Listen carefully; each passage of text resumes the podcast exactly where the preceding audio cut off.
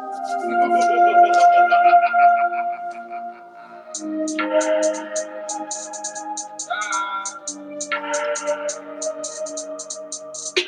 don't lie when I say I did it, I did it, I did it. Big stars, big cash, my way, but still I can't believe it.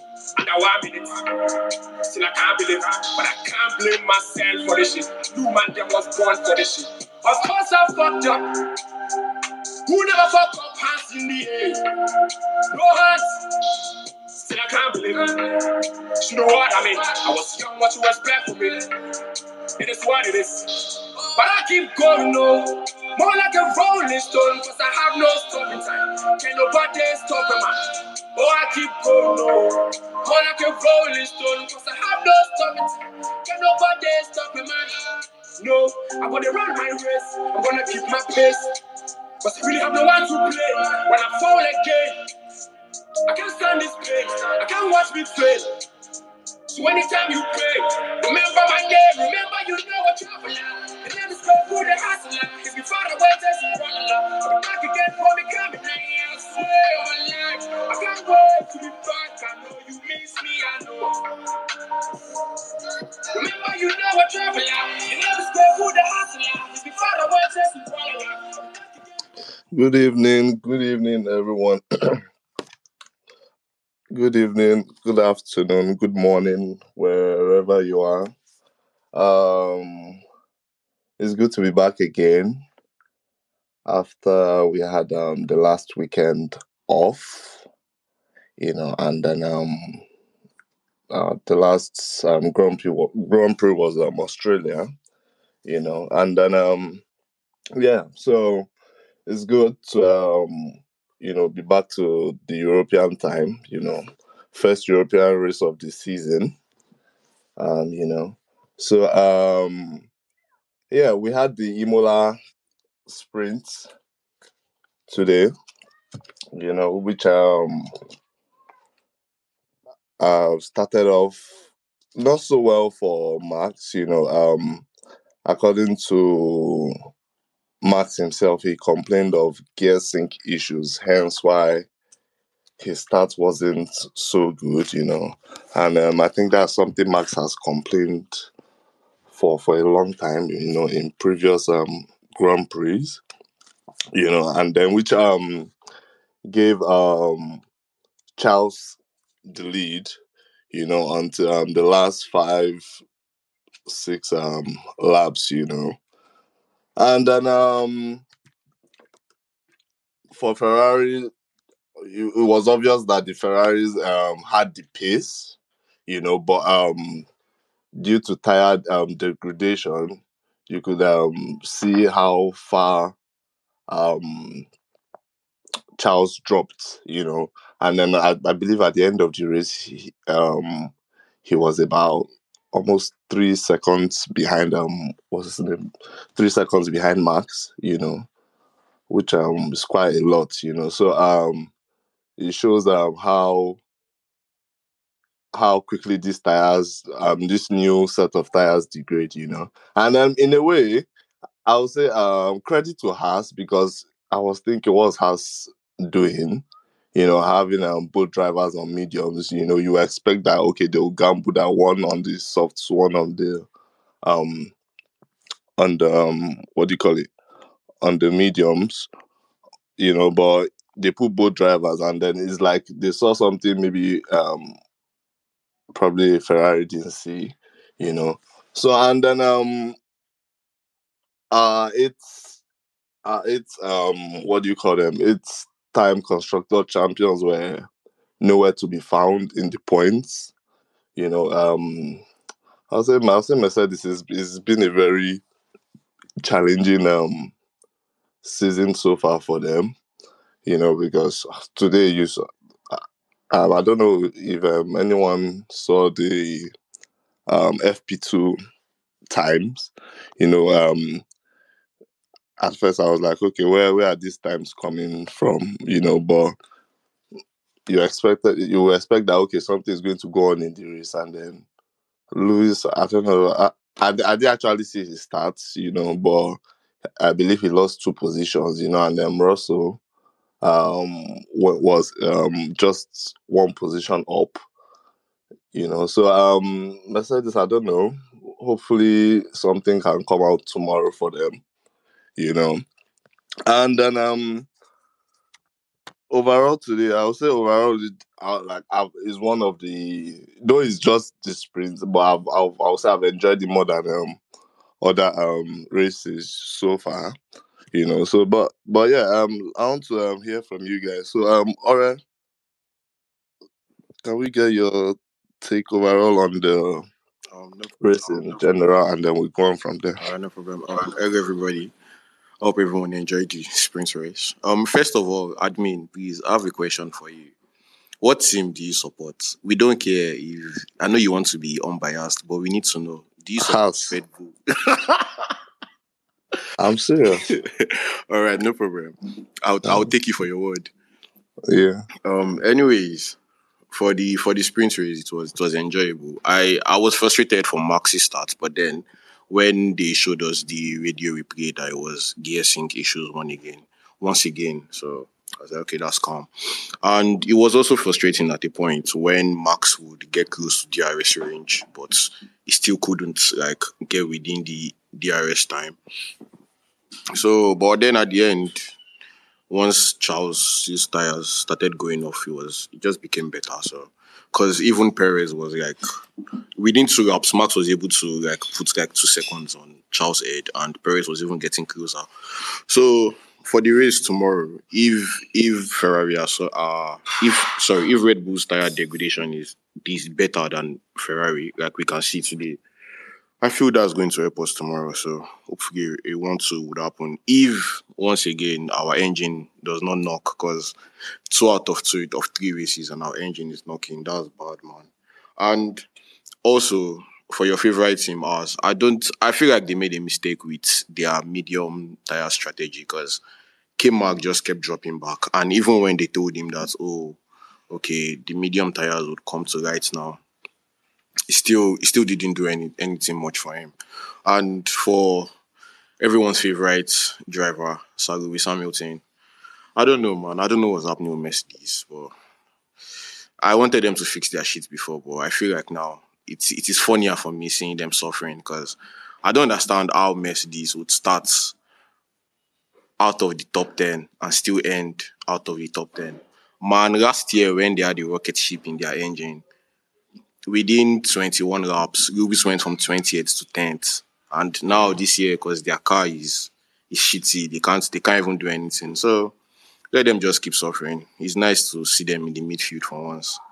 And to be fair, Charles and Max, Charles is a very very good driver, man. I can't I can't even deny it anymore, man. He's he's a very good driver. So I hope to see more battles between Charles and Max. Yeah, that's all. Thank you. Thank you very much. Um, All right. Well, um, on just what uh, what you said, yeah, on Charles and um, Max, I love uh, so far this season. I, I love um, the battle between them. You know, it's I would say apart it's much more healthy to watch. You know, and then in terms of like um, racecraft, you can see that both of them are matching each other. Like um, for a very long time, Max um, was maintaining that one point, I, I believe it was one point six um, gap. You know, he, he maintained that for over ten, fifteen laps, you know, till um, this um, tire degradation issue for like, like, um, like, like, you know. So you you can see it's, it's, it's something much more um, fun to watch, you know, and uh, much more um, enjoyable. So, yeah. Um, can we have um Shemi Lore, please? Yeah. Um. Good evening, guys. Can you guys hear me? Uh. Yes, please. All right. Um. Yeah. So that was um um it was, it was a beautiful sprint to watch. I mean, um, obviously. Um. I'm sorry, Shemi Lore, please. Can you speak up a bit? Is that better? Yes, please. Okay. So yeah. So I was saying that. Um, I don't know what was going on with Max's gear at the beginning of the race. Hopefully, that'll be nothing too serious that they can get fixed before tomorrow. Um, hopefully that will not be something they have to worry about tomorrow. But yeah, it was, I mean, it was a brilliant battle to see again between the two of them. Um, of course, the Ferrari and the Red Bull, very evenly matched in terms of performance. But um, yeah, I mean, obviously, I don't know what went on with um, um, Leclerc's tires at the end, but that was what gave Max the edge in the end. But yeah, it was, it was, it was nice to see there. And obviously, you had some very um, good overtakes Um, throughout the field to see in the race. Then uh, Mercedes, I'm not sure what's going on there. I remember we had a space a couple of weeks ago uh, where some people were saying that they expected the issues to be sorted out quite quickly, but well, it's not looking that way. So yeah, hopefully um, in the next couple of races we can see something, some sort of improvement, because I know it's a little bit weird seeing Mercedes that far behind the um, the Ferrari and the Red Bull, right? So, yeah, I'm excited for the race tomorrow. Thanks, guys. Thank you, uh, Shemilo. Sorry, just to add to uh, what, you, what you just said, I think it's not a little bit weird. Sometimes we should start getting used to reality, you know? So, if someone is not, in life, you can never, you cannot just, you can never just be up there, you know? Uh-huh. So, you can't dominate forever, right? Exactly. So let's let Mercedes fans start getting used to. Let yeah. let them start getting used to reality. You know, it's, it's, so, it's their time to. It's their time to suffer now, right? Yeah. Well, I won't say it's their time to suffer. You know, every there's time for everyone to shine. You know. So um, yeah. So um, Junior, please. Oh, sorry, sorry, Junior. Before I come to you, um, Adekola, please. Ah. Uh, It was a nice uh, sprint. I, I really enjoyed that one. And for for a moment, I was thinking, okay, it's just going to be Charles Leclerc um, pole, and because Max was dropping away at, at some point. Uh, but it seems, I don't know, I, I wasn't sure if it was a calculated move for him to just drop back a bit and look over the, uh, those tires and then try to attack much later. But I think it's it was a very, very fantastic one to see the gap up to almost one point six. Then you just keep getting closer and closer and closer. And he really trusts his, the car to some very large extent, because his reply to his engineer was like, just leave it to me, just leave it to me. I was like, this guy, just calm down and listen to what they have to tell you. But apparently, he he he, he know what he got. He know the pace is there, and this was a very nice one. And for Mercedes, uh, I remember when the season uh, first started and we have that like discussion about um, the issues, and a lot of Merc fans were like, ah, two, three races, blah, blah, blah. Mercedes can be ruled out and all of that. And it's, it's not that straightforward when you have a new regulation. We've seen it time and time and time again.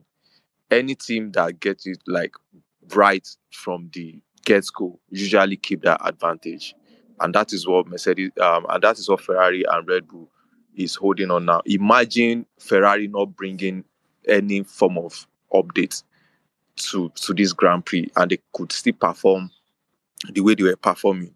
So it just shows a lot like they they, they can achieve much much later.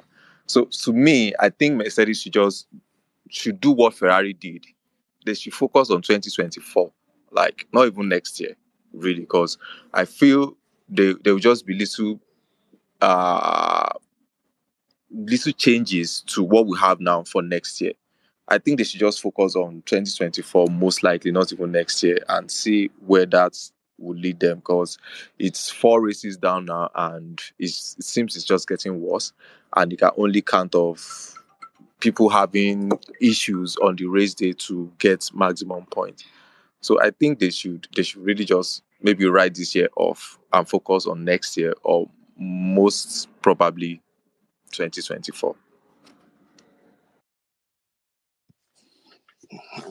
Thank you, Adekola. Well, I would say to to write a season of whereby we have um, about um. still twenty races to go, because we have not um done Imola yet. But you know, um Abu Dhabi is still far, you know. So uh, for, for me personally, I don't think they should um, write off the season, you know. Um, they're still, according to Toto, he's, he still feels um, they can unlock the potential of the car, you know. So um, I think it's, I think for them, they should just keep trying, you know, but I, I, but you now ask yourself, what have they really been working on?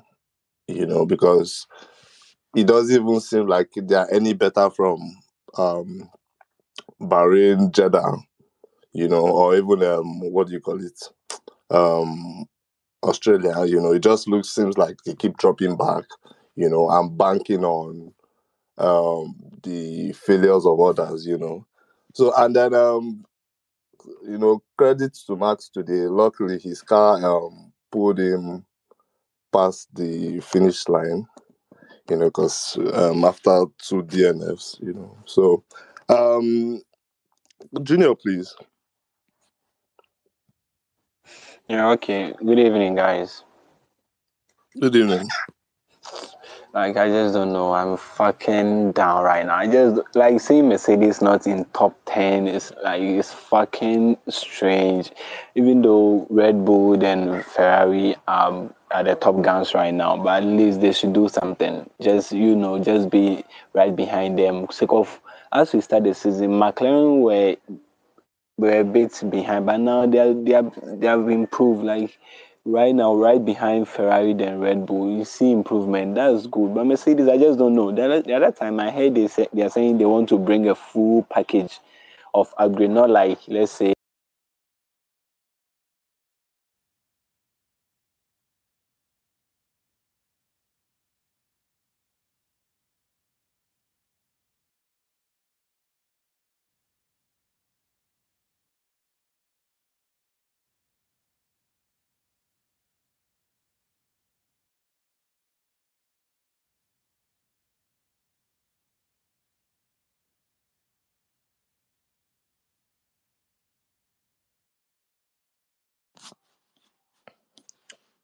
Sorry, sorry, guys. I don't know.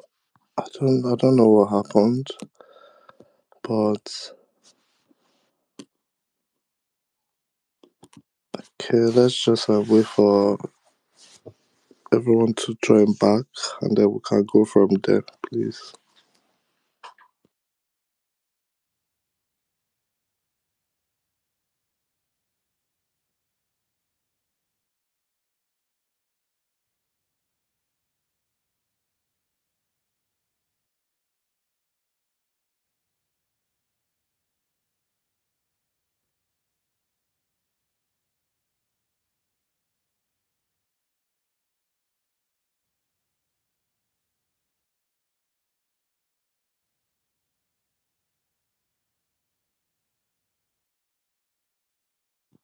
I'm I'm sorry. Um, so I would just wait for um. Let's just wait for a few people to join. Then um, Junior can um continue speaking. S- Sorry about that. no, okay, no problem. Yo, before everyone joins, I just want to say that Mercedes cars did not even get any T V time during the sprint race. That is unbelievable statistic, man. Okay. Mhm. Uh. Okay. Okay. Okay. I think we're, we're a bit. Okay. Let me just. Um. Let's just Junior. Please just just give it a one minute, please. Okay. Thank you.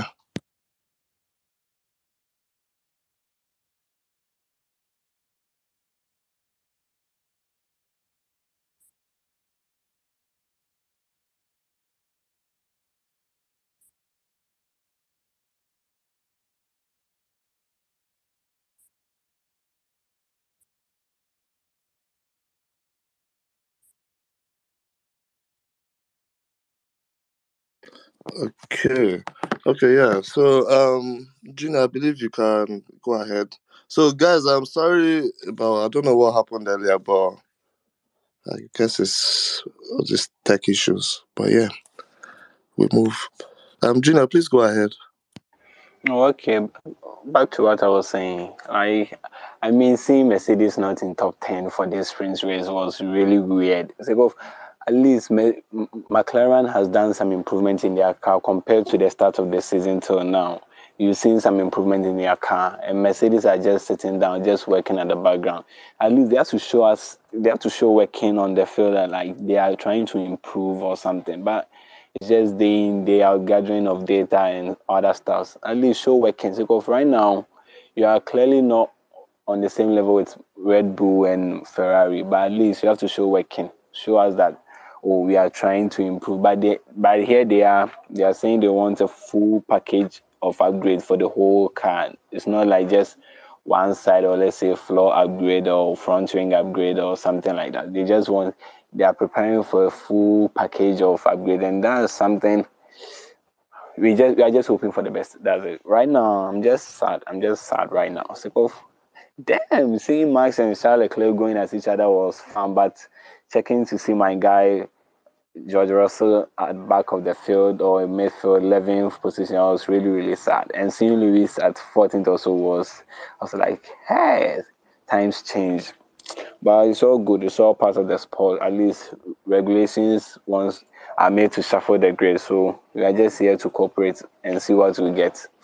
Okay, that's all. I'm done. I'm just sad right now. So I'm done. Well, sorry about um, that, Junior. Sorry about that, Junior. But um, Gina, um, let just quickly let me ask you one question. You know, out of oh, okay, all fairness, you know, don't you think um, as uh, I believe as um, Shimlere said earlier, you know, we, we you can you cannot dominate forever, you know. So don't you think that your time has is about no. going? No, my problem is not with domination. No. Like, at least right now, it's supposed to be three teams battling. So, you see what I'm trying to mean? It's not like total domination like those days way back twenty eighteen, seventeen, sixteen, like, whereby it's always like four Grand Prix running, Mercedes one two, Mercedes one two. No, I'm not talking about that situation. If you know this season, you have a problem, fine. But at least you have to show working. Show working on the grid that you are trying to improve. Maybe like in pace or in, sec- in sector timings, or yeah, you see what I'm trying to mean. It's not like, but right now, here we are, they say they are doing background data or something, something. I just don't know what they are doing. They just have to show us working, show working, like, show working that you are trying to do something, then we will follow. Okay, uh, okay, okay, um, Junior, just before um, I go to Imade, do you think there is hope? You know, um, Imola with okay, Imola tomorrow, obviously. Anyway, no, we don't know what no. happens. No, there's no hope unless, well, unless maybe there there are some D N S or something. But there, there's no hope. And so, off, if you check pace on pure pace, Mercedes cannot match Red Bull and Ferrari like pure pace. They cannot match the McLaren. So if not, if no one gets a D N F or something, you will still be stuck in the midfield like. Just end the sprint race. You'll be stuck there. It, it will be a situation whereby there's a D R S train. Once you get D R S, the car in front will also has D R S. And on pace level, you're you're both getting the same kilometer pace advantage by the D R S. So there's no way you're going to overtake that person or get out of the field, unless maybe there's some undercut or something there. But that's okay. But on pure pace, there's no hope. All right, um, Junior. Well, yeah. th- Well, thank you. Thank you. Um, so let's have um, Imade, please. Yeah, Imade, all right. Good evening. Yeah. Carry on. Oh, yeah, okay. Yeah, good. Uh, my thoughts. Uh, as everyone knows, lots of people who have listened to me regularly know my thoughts. Uh, it's, it's good to see, and it's funny to see, because we warned them. We won Mercedes fans, and they said, oh, we're just hating. I specifically warned people about changing regs and how he shuffles the team. And then I also act about my own issue right now. And I love, in a way, I love what is happening, yes, because it's going to teach a whole lot about these fair weather fans who just joined and felt, oh, yeah, everything is going to be all right and all rosy. It's going to teach them a whole lot more about the sport. Then secondly, the the Mercedes concept, I think, as I've been saying, I think is fundamentally wrong. So they keep saying they want to unlock the potential. So what exactly are you unlocking that you haven't seen in the C F D, in the wind tunnel? What exactly are you unlocking? How much more time do you really need? Like, I was even asking Bolaji during the sprint, like, the Ferrari car doesn't have any stay on it. It's still porpoising violently and is the absolute class of the field. So you can't just blame the um, blame it on porpoising. You can't blame it on um, maybe Ferrari has eased their engine regs or anything. There's something fundamentally wrong with that car. And Mercedes, are, Mercedes is such a big team. And you know, they are really proud engineers. And we, actually, actually, I'm also an engineer. So engineers are really proud people who we barely want to accept we are wrong. We'll tell you, we'll probably find a way to fix this thing. So probably Mercedes know they are wrong. They know that if they dare change concept meet um, at the beginning of the season, like four races into the season, then is doomed. They are completely doomed. It's going to be P R disaster. They will lose, probably lose some sponsorships and all that kind of thing. So they're just going to keep saying, oh, we were working to unlock our car potential to the end of the season. And maybe next season they'll bring in me. They'll finally decide to go with the um, side pod concept uh, they decided to jettison this season. Then secondly, um, how long does Hamilton have to continually battle in the trenches with the other cars? Like, how long? This is a very successful driver. Everyone is saying Seb should retire, has won four titles. Okay, Hamilton should also retire, has won seven titles. So how? What is going to be his motivation if um, Mercedes can't fix their car this season? And if you say next season, what's the assurance when the whatsoever concept they go with next season, they're actually going to be able to get on top of it, and Red Bull and Ferrari will not be far ahead, way far ahead to be able to catch them. Then for Mercedes fans, you guys have been spoiled for eight years, and it boils back to acing the regulations in the first part of it, which Ferrari has obviously done. Red Bull, up to an extent, has done it. They just need to sort out their, um, they just need to sort out their reliability issues. So Mercedes is this, and in twenty fourteen, and they were far the class of the field. Now they should probably just resign to fate. Like, let's just see what's going to happen. It happened to um, Red Bull in twenty fourteen as well. Even though um, Ricciardo won three races, probably a madness would happen and Hamilton or Russell still one win here or there. Then it also happened to Ferrari in twenty in two thousand nine when there was a, a um, significant change in regs. So my point is, Mercedes fans should not hope for much. I think they will be able to solve whatsoever is going on with their car, but they shouldn't hope for a miracle. Uh, I don't think they should just count out that it's for this year. Maybe next year, if possible, if the stars align for Lewis Hamilton and is out of the trenches. Yeah, thank you. Hmm. Imagine. Yeah, I've really um, said a lot, you know, some of which, or some of the points you've made will not go down well with Mercedes fans, you know, because one thing about life, us human beings, is that we don't like to face reality, you know, especially the harsh reality. You know, we always want to believe, you know. So um, the thing is, um,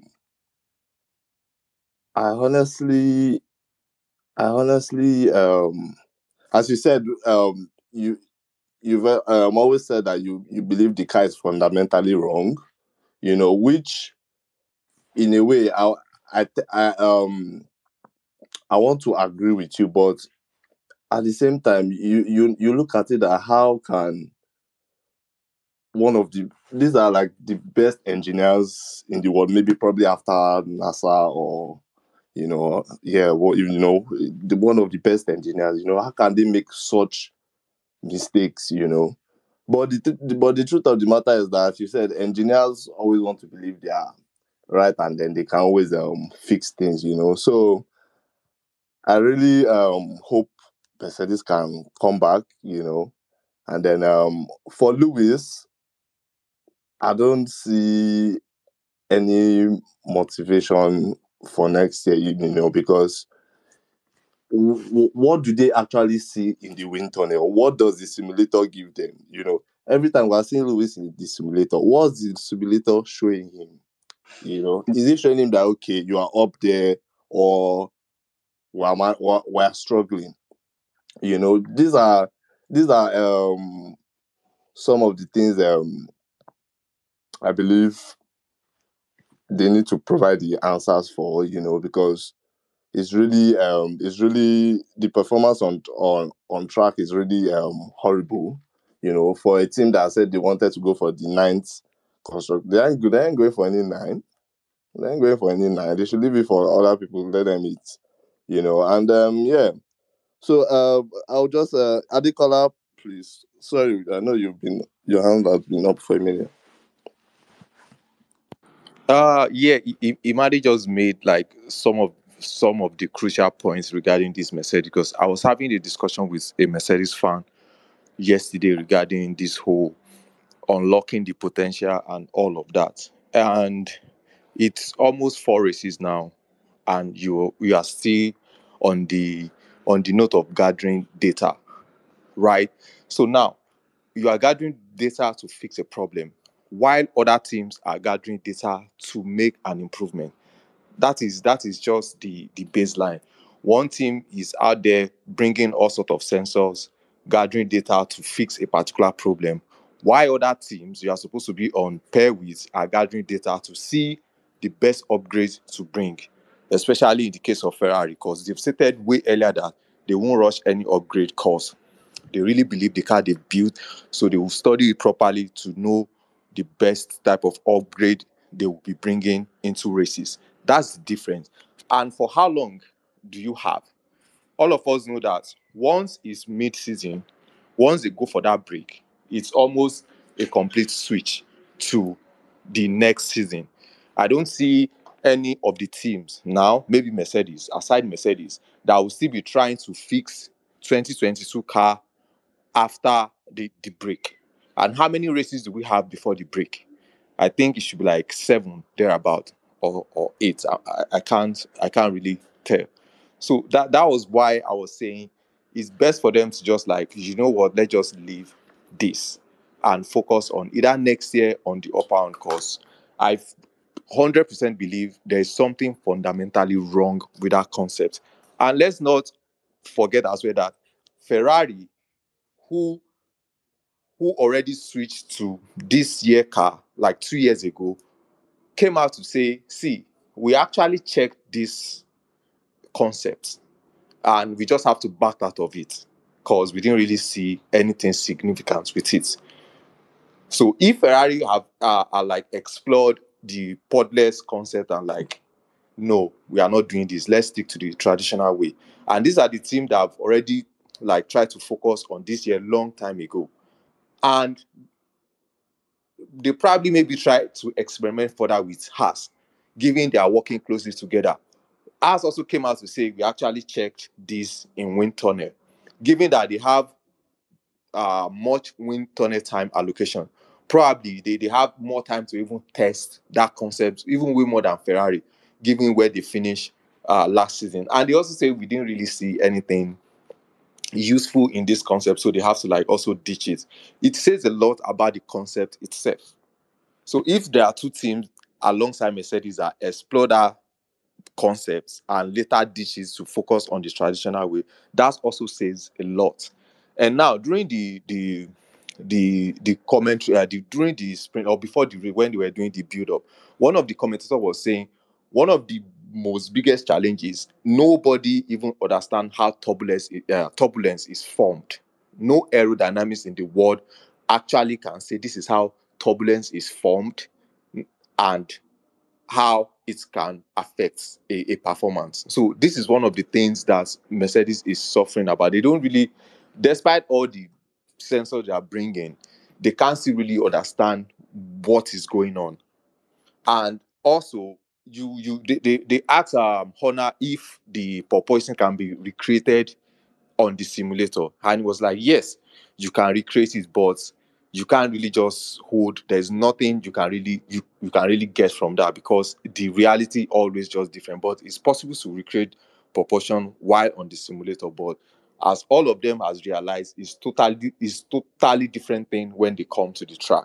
So I I feel it's a very hard pill to to swallow for Mercedes and their fans. But I think the best thing they can do is to quickly just switch, like Haas did that, um, Ferrari did that. So I think they can make do with that too, and switch as quickly as possible to either next year or twenty twenty-four.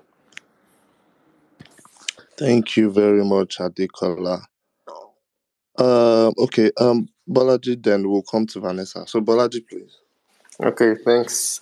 Uh, I just want to agree with, you know, seriously agree with Adekola and Imade, because, you know, like if the track record has been, or my track record rather, I've been saying that also this concept is wrong, and you know there's a like the problems are plenty. So just to add to the engineering um, discussion, so basically there's been a serious brain drain at Mercedes. So they have lost so many engineers within the last I think two seasons or so, and I don't think they have adequately replaced some of these guys. So they are also suffering from, you know, an internal structure issue. They've lost top guys to Ferrari, to Red Bull, and it's, I mean, it's showing. You can't lose so. I think at a point, they said they had even lost fifty engineers to Ferrari. You can't lose that many. You can't replace and not replace them and not expect and expect rather to, you know, have good race weekends, build a good car, have great strategy. I mean, it doesn't it doesn't work like that. So they also have internal issues. And then I also the lack of wind tunnel time, or not lack, but rather they had the shortest wind tunnel time compared to Red Bull, even though it was just ten percent. But in in um, Formula One or in motorsports, ten percent, you know, it goes a really, really long way. So it's also showing, and you cannot simulate porpoising in your wind tunnel. So even if they had one million hours, because you cannot run your car or the model car for like at that high, at the, at the same speed you would run the car on a racetrack. So in the tunnel, everything was fine. The air was flowing properly. You know, the whole podless design was giving them, okay, giving them signs that, okay, things could work. But then on the track, it's not working. And there was a video I saw on YouTube like two or three weeks ago from Peter Windsor. He interviewed the guy that actually brought about the ground effects concepts in Formula One. This was, I think, the guy... He was in Formula One in like the seventies or eighties, because this whole ground effects thing actually came up in the past. And, you know, the guy said when he saw that the Mercedes was bouncing, he called James Allison and he told him best of luck, because this bouncing thing is one of the hardest things to ever fix. So once I saw that video, once I heard what the guy said, I was just like, you know, this concept clearly... clearly isn't working. And, you know, like Imade said, engineers are proud. So they take great pride in fixing issues. So they really would keep persisting, adding sensors here and there, trying to make things work. But it's it's so sad. I mean, if we look at the floor of the Mercedes, of the W thirteen, like the floor looks so unfinished. It looks so rough, so unrefined, so jagged. And then it also has metal struts supporting the floor. So that means, like, if we remove those struts, the floor would basically collapse to the to the road. And I mean, it's it's a mess. So the list of problems for the Mercedes team is like it keeps getting longer and longer. And now we discover that they have tire warm up issues. So these issues didn't really didn't really affect them in Bahrain because of the higher track temperature. But yesterday, when it rained, you know, the, I think it was like sixteen degrees or eighteen degrees for the track temperature, and they just couldn't get the tires to work. So. Like, the list keeps getting longer and longer. So I think, like Adekola said, they should just probably switch focus to next season, because Lewis is thirty-seven now. He'll be thirty-eight next year. I don't think he wants to, you know, struggle with Seb at the back of the grid. I mean, Seb has made his peace with it. He's just happy to be marking attendance here and there. So he can be at the back of the grid for the next four years and he'll be fine. But I don't think Lewis is that kind of person. So if they don't fix it now, I mean, it's, the future is not looking bright at the moment. So I think that's that's just that's my conclusion right now. Thank you, Bolaji. Thank you very much. So I was just um, I was just going to say, how as as a Mercedes fan that you are, how would you advise um the team to salvage this season? Because you also have to um understand that it's not performance on track. Also um. Also, um, how would I put it? Also influences um, finances, you know, and then um, obviously if if if, if Mercedes, which they won't win the constructors um, this year with the way things are going, how like how do you expect them to salvage um, this season in general? Because finances are very important in this sport, regardless of um, all the sponsors and everything. We have a budget cap, you know. So um that's my question for you, Bolaji. I don't know. If- so I think really they just have to, because um Chauvelin came out yesterday to say, oh, they are comfortably the third fastest car on race trim. So if they are comfortably the third fastest car on race trim, I think they just have to make sure they remain the third fastest car on race trim. Because if they slide any low, I mean, McLaren, I mean, that they they are showing strong signs of improvement. So they really need to make sure that as the factory Mercedes team, they need to always outscore and outperform their customer teams and the customer teams of all the other engine manufacturers on the grid.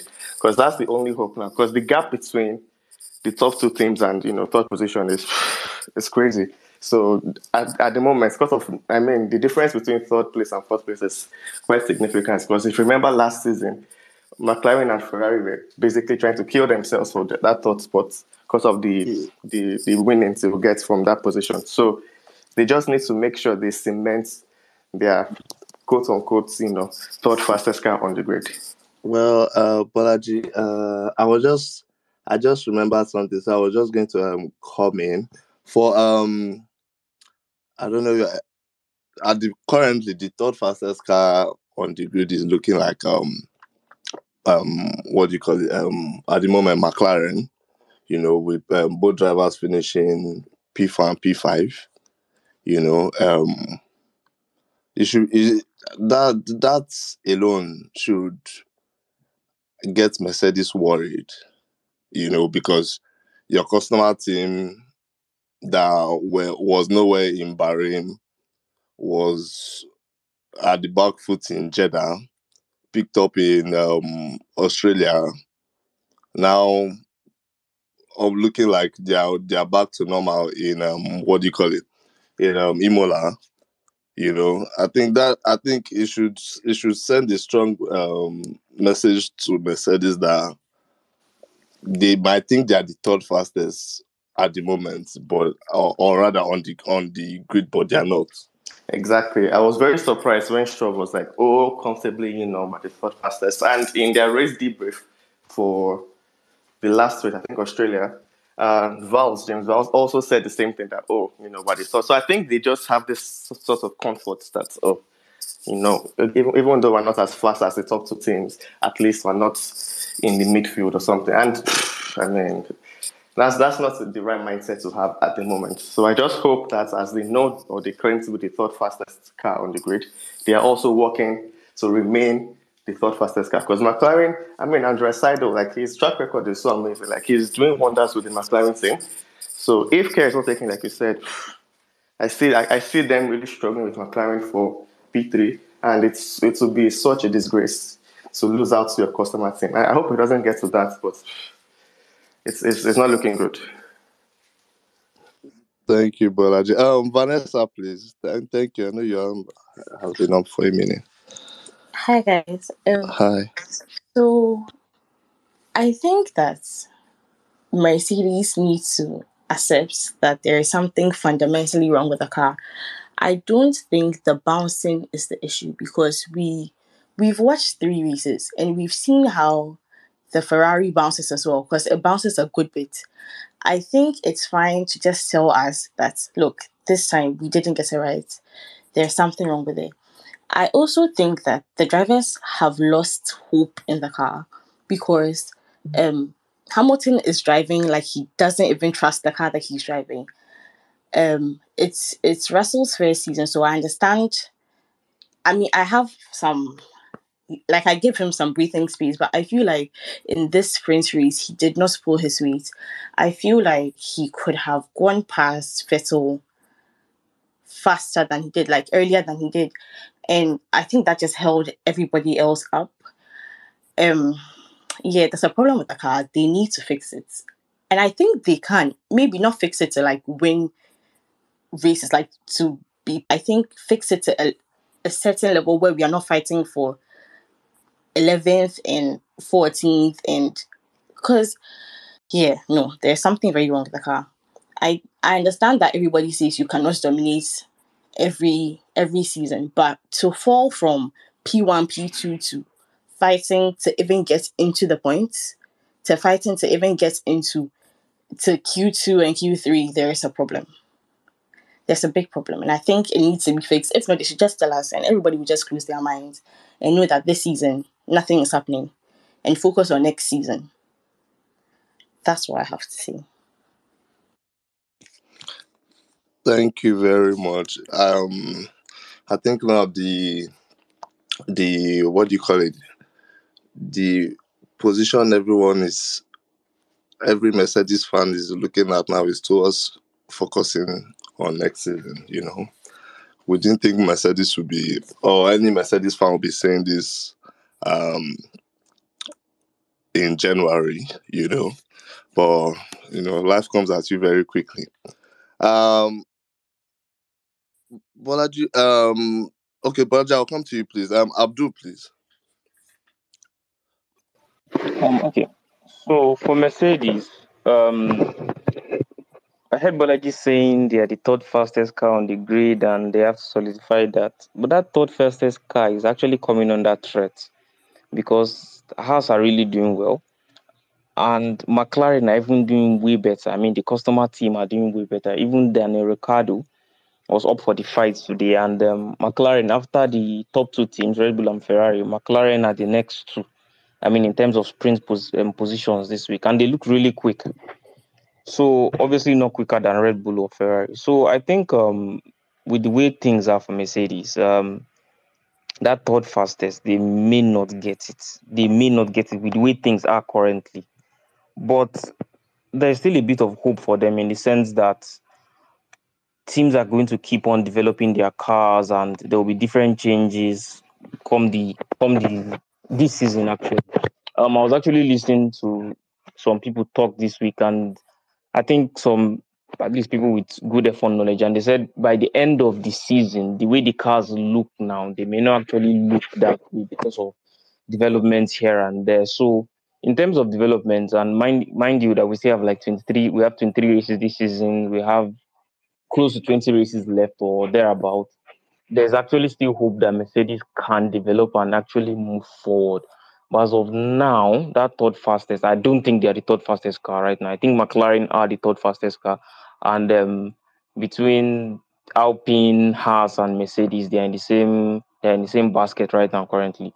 But with how good they are, with the investment they put in F one and the talents they still have, I know they've lost a lot of guys, um, come towards the tail end of the season, they can come back to the third fastest car and probably by next season mount a title fight if if they can next season. But as of now, nah, there's nothing. And mind you, the fact that um, Red Bull developed really well during the season, so I'm confident in that, that Red Bull will keep on getting better and better.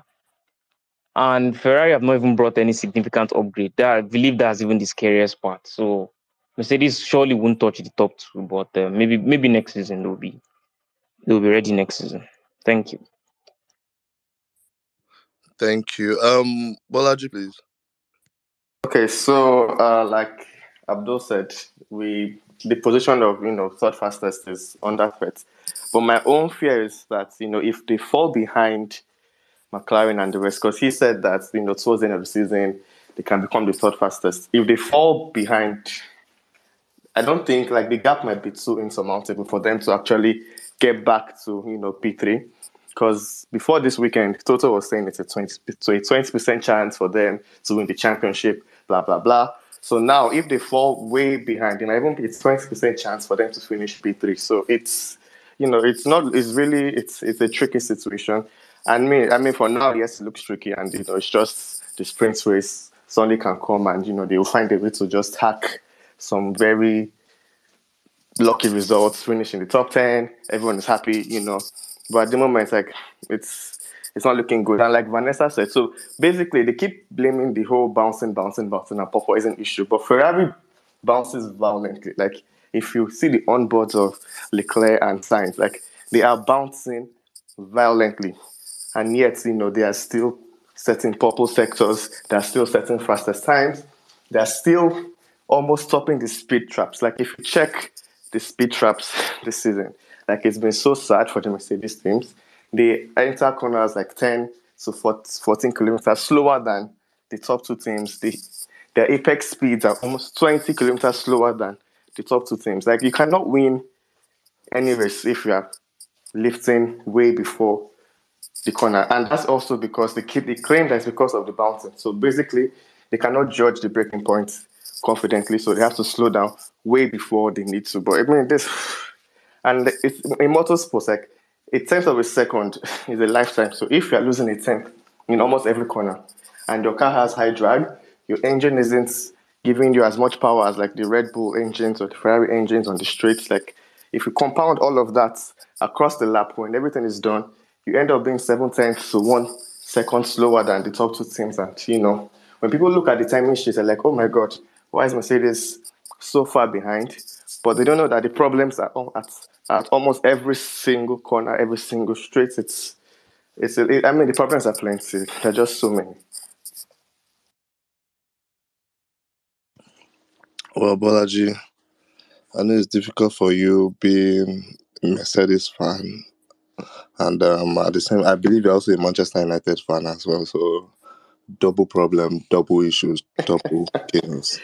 I mean, for Mercedes, I accepted it after Bahrain because, you know, I had hopes with the whole, like I was, like I can confidently say that I was burnt by the rumors of the portless design, bringing one second advantage over the rest of the grid, everything, everything. So when Imade was saying that people were saying, oh, Mercedes will ace regulations, I was part of those people because I was really confident and I was really proud of the team and everything. But now, like, after Bahrain, I was like, okay, something is wrong. So I've accepted Mercedes' position right now. For United, I mean, I prefer not to speak. Yeah, well, uh, on, uh, thank you, Bolaji. So um, we'll, we'll just be moving on to um, Ferrari, you know. Um, earlier this week, Carlos Sainz um, signed his um, new contract with Ferrari until twenty twenty-four, so keeping him um with the Italians for another two years, you know. Um so I don't know, do, do you guys feel, obviously um he's he performed better than um Charles last um season, you know, so um I I believe he at least deserved the twenty twenty-three um seat, you know, but um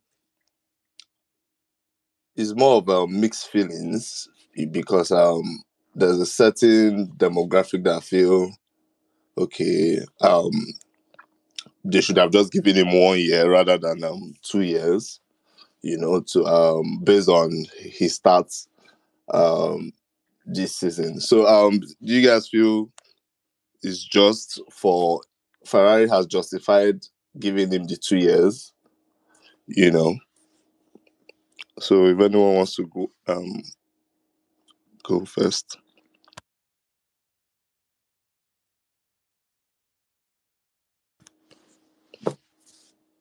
Okay, so I mean, it's. Uh, I think most teams are learning from V B's Mercedes uh, time. So giving a driver a one-year contract, it kind of puts them under so much pressure because, you know, they don't know where they stand or where they would stand by the end of the season. They have to make sure they ace every single race so they can win points, you know, with the fans, with top brass, with team principal, so they could get that extension. So basically, two years is more is like the safety net. So at least he knows that, okay, I still have an extra year. I can focus on my racing and improve my racecraft and everything. And yeah, I mean, last season, he really did show he, he deserved the two-year contract. He's just had, you know, a tricky start to the season, and he's, he's, he's like, he's doing too much. He's trying to catch up with Leclerc. I mean, Leclerc has shown that, look, I'm one of the elite drivers on the grid, but what we just need, or what they just need from Sainz, is just to be like two, two, zero point two seconds just behind Leclerc. It doesn't have to always beat him, but I think Sainz still has that mindset that I need to always beat Leclerc. And so he's overdriving the car, he's making, you know, some silly mistakes, and he's lacking that, that finesse to just keep the car on track. But with time, he would, you know, he will get better, and things things will get better for him. But the two-year contract, I think that was the, the barest minimum and the safest way. Because with a one-year contract, like, by, by, you know, the summer break, you're thinking, would they sign me? Would they let me go? You know, different things are running through your head. And we all know Ferrari's track record. If they even give you a six-year contract, they can they can fire you after one year. So we don't need to really worry about the number they give him, because they can do and undo anything. But a two-year contract is a safer way to go. Yeah. Thank you, Bolaji. Um, Abdul, please.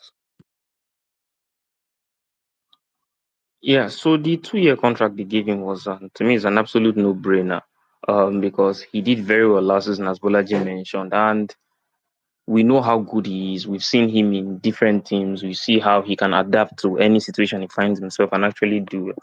And really, if you look around the grid, there's nobody else that could that could really come in and do the kind of job he has done or is currently doing.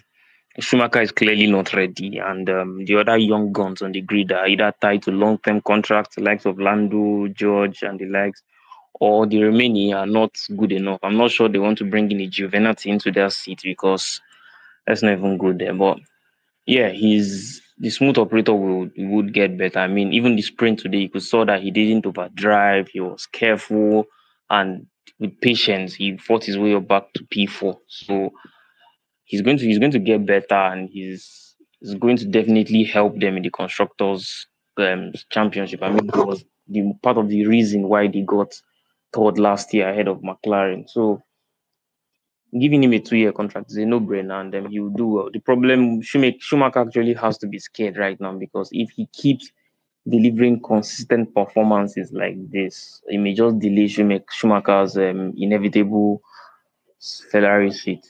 That's just my opinion. Thank you. Thank you, Abdul. Um, just on um, just on this um Schumacher and Ferrari um, bromance, you know, like, why can't we just stop something where it, it ends? The relate the thing ends with his father, you know, like, he doesn't just have to continue, you know, he can go another path. Because for me, I see this whole um, Ferrari seat as much more pressure for him, because he's trying to perform in house so that he can move to Ferrari, you know. So you have a very competitive um, teammate in K-Mag who, who with so much experience in the sport, is difficult for you to um, beat, you know. So um, I just feel that um, my personal opinion is that this whole Ferrari and Schumacher thing should just it should is is not is is not is not worth it at the end of the day. If if he's a talented driver, he will get his seat, you know, or he or he, or he might get a team better that is doing um better at that moment than maybe Ferrari or whoever is um, leading, you know. So I just believe he should just keep working hard. If he's qualified, he'll get the seat. If not, he leaves the spot. So, um, Shemilore, please.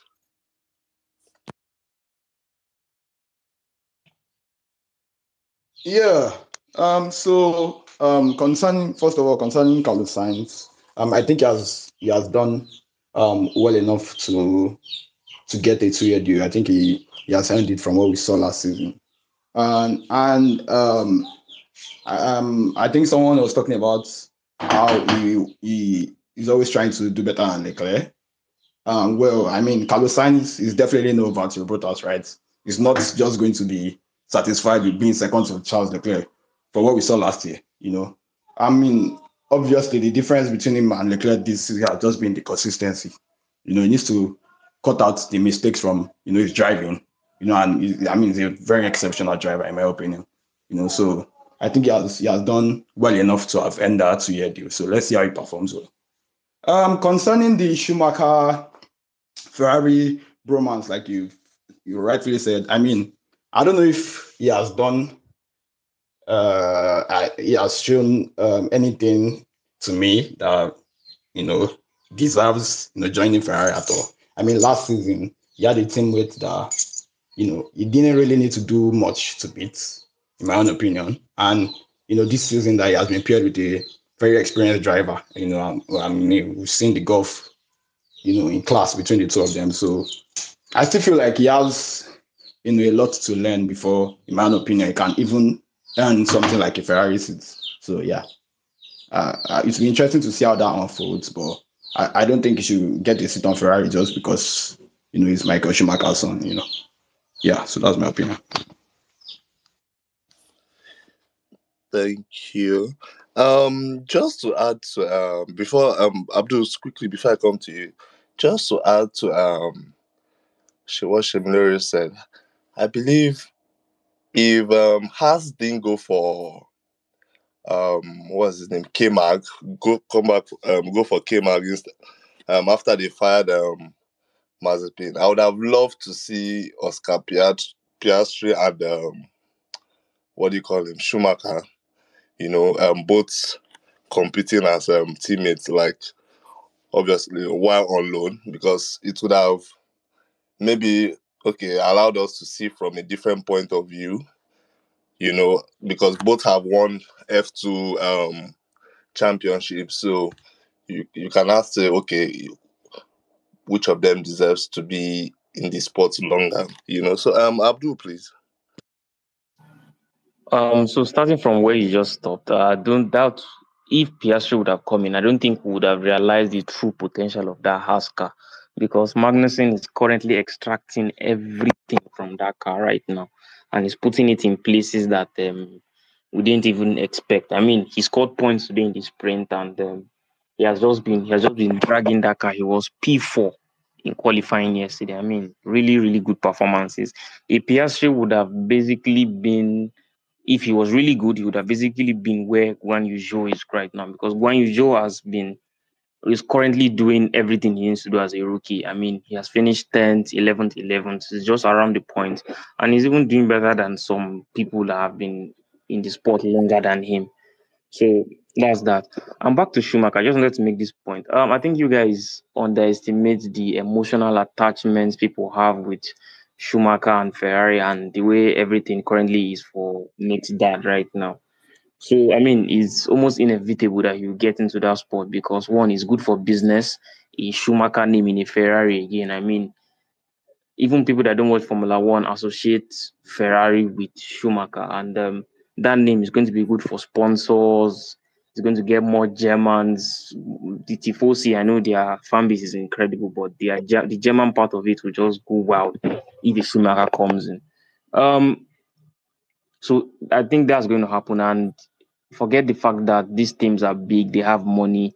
They still want the sponsors. They still want the sponsors bringing more money. And the Schumacher name in a Ferrari will definitely bring in the sponsors. Now, for his performances, I mean, his rookie season is out of the way. He was in a terrible car.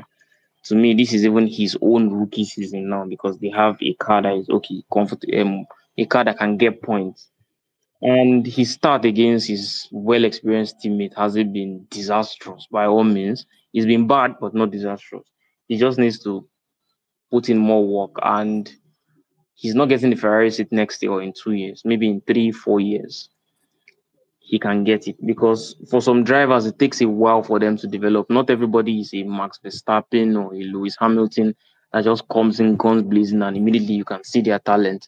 Some drivers take a bit of time for them to, a bit of time and development for them to actually show that, yeah, they are that good. I mean, take a look at Gasly. Um, Gasly is now showing that, okay, look, I may not be um, a Lewis Hamilton, but I am actually up there. So we should just give Schumacher time. I still believe he can come good. I mean, for somebody to win F three and win F two is actually no fluke. And um, we'll see how his development goes. Um, Abd- um, Abdul, can I just um, can I just say that, you know, one thing is that I just I, I just looked it up now, and then um, one thing is that when you look at Schumacher, you think he's around eighteen, nineteen, you know, but he's actually twenty-three, you know. And then when you say three, four years time, you not you now you now say, okay, how long left will he even have in the sport? You know, because well, it'll be maybe four years time, that'll be like twenty-seven, you know, and then probably drive five, six years if he gets the Ferrari seat, you know. So I think that's another point, you know, because age, age, age is something for um, age is age is something that comes into into um consideration when managing talents. So that's that's what I was just trying to um point out. Um, I mean, so for age, you mentioned age. I mean, the Formula One drivers can go up until thirty-four, thirty-five. I mean, the really good ones, we, I mean, we have Alonso who's over forty, and Alonso is still giving it everything. I'm not putting Schumacher on Alonso's level, but he can still drive. If he drives from Ferrari from thirty-eight up until thirty-two, thirty-three, I mean, that's that's that's fine now. I think what happened in Formula One from twenty nineteen, when the likes of Lando, Alex, George came in and the age reduced, people thought, oh, yeah, if you don't get a seat in your first two, three years at nineteen, twenty-one, that's all. But that's not it. I mean, in years ago, people used to wait years before they actually got a good seat in Formula One. I mean, look at um, look at Nico Rosberg. Before his before Mercedes finally came good, he was he was not a young he was not a young lad. So for him at twenty-three, not being in a top car or not being a top team yet doesn't mean it's over for him. I mean, if you drive five years in a good car, Bottas drove about five years in a good car, and yeah, he's he's, he's permanently on his C V. So there's still time for Schumacher. The boy will the boy will still come good. I believe in him. Thank you, um, Abdul. Can we have um, Anthony, please? Well, thanks for allowing me to join the space. Um, I'm a big um, Lewis Hamilton fan. Well, I've been supporting him for years, but pain. I know. Um, these sprint races, I think they should be scrapped. You know, this is not, um, you know, F two, when they have their sprint races and they have then the main race, the, the race afterwards. You know, it's, I don't know where, um, why the F I A has decided to bring in the sprint races. Um, I think they should just have their proper normal race, and then that's it. These sprint races, like what we saw today, it was just a joke. You know what I'm saying? It's just like, eh. I don't know. I don't know. Maybe it's me, but um, um, Anthony, I'll just um, I'll just um, ask you a question here. Why, why do you think it should be um scrapped? Because I, I will say I won't. I, I see that you're a um, Lewis fan, so I won't say you can't say Lewis or Mercedes are actually doing well now, you know, because they need to be performing for it to for it to like, well, I say have the right for it for it to say, okay, you don't want this, or you don't feel that this is the need for this to be in place, you know. And I've always said from day one, as soon as they introduced their sprint races, I was like, you know, F P two, when I was, you know, F two, you know, they've got their sprint races. I'm saying, why are they bringing this into F one? You know, what's the purpose of doing a sprint race? Like, just keep it normal. They want to make it interesting, but I'm just like, eh, nah. is, you know, they're trying to make, they're trying to turn F one into entertainment. You know, Formula One back in the day, because I've been watching Formula One from since I was five. Formula One's a sport, but now they're trying to make it entertainment, which personally, in my opinion, I don't think that they should do. They should just keep it as a sport.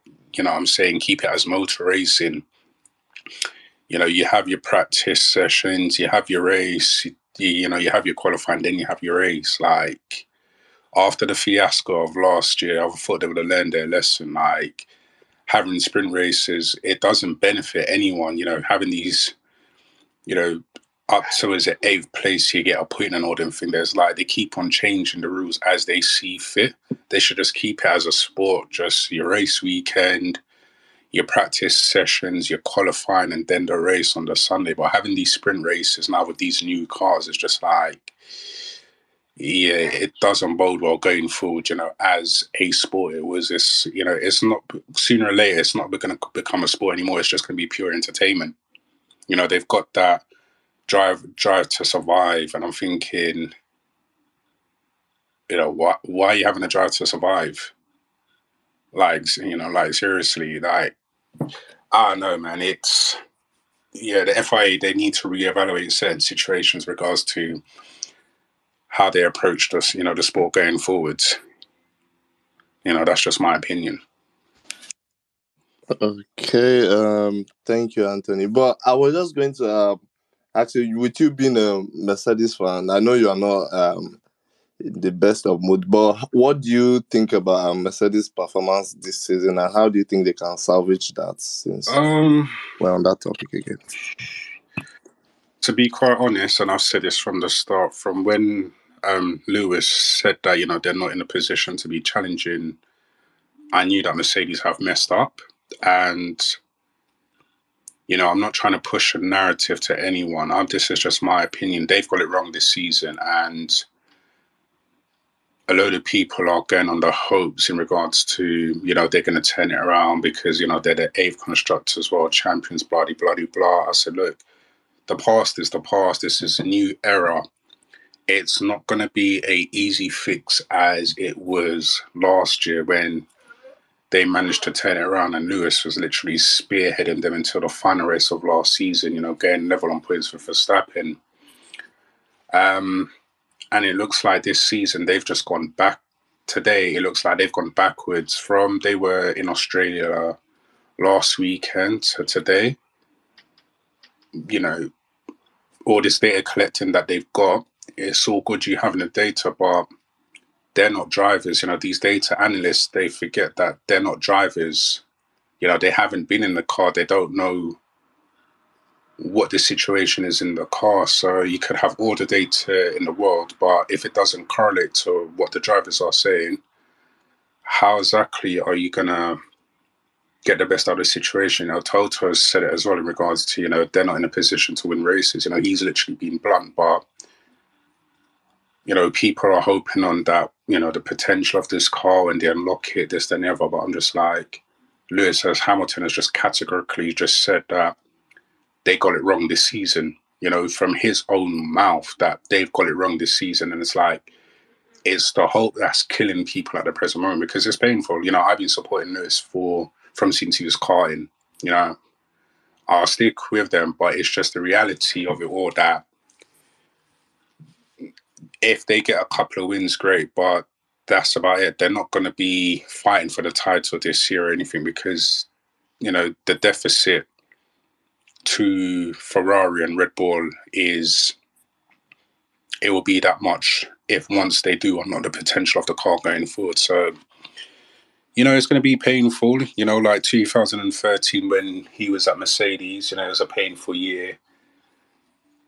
But I don't know, it's just like they took one step forward and two steps back, and that's what's happened today. It's like they've taken two steps back, you know, they're not competitive, and you got all the other midfield teams around them who are who are more competitive to them. So it's very disheartening to see what I saw in the sprint race today, that they're struggling, you know, they're stuck behind this D R S train on this track, and I'm just like, well, you know, the race tomorrow is a long race, you know, you know, it is what it is. So we'll see in it. Like I said, if they can get the car working, it's fine. If they get a couple of race wins and they're, hey, ho, you know what I'm saying? But you would expect it off the what happened last season with Mercedes. You would expect them to come out fighting on all fronts to say, yeah, you know what? We put last year behind them, but we're going to challenge. And at this present moment, they're not challenging. You know, it's a new car. Ferrari and Red Bull have got it down. Other teams are proving around. And if Mercedes don't fix their issues before uh, sooner rather than later, they're going to be behind other. You know, they're going to be behind other teams like McLaren, Haas. You know, who are doing surprisingly well. You know. Um, Alpha, you know, Alpine, you know what I'm saying? So I don't know, you know, it's it's a long season.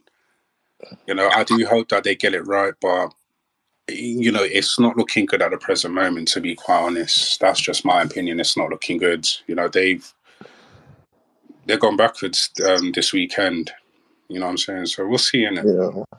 Thank you. Thank you very much, uh, Anthony. Thank you for your... Um...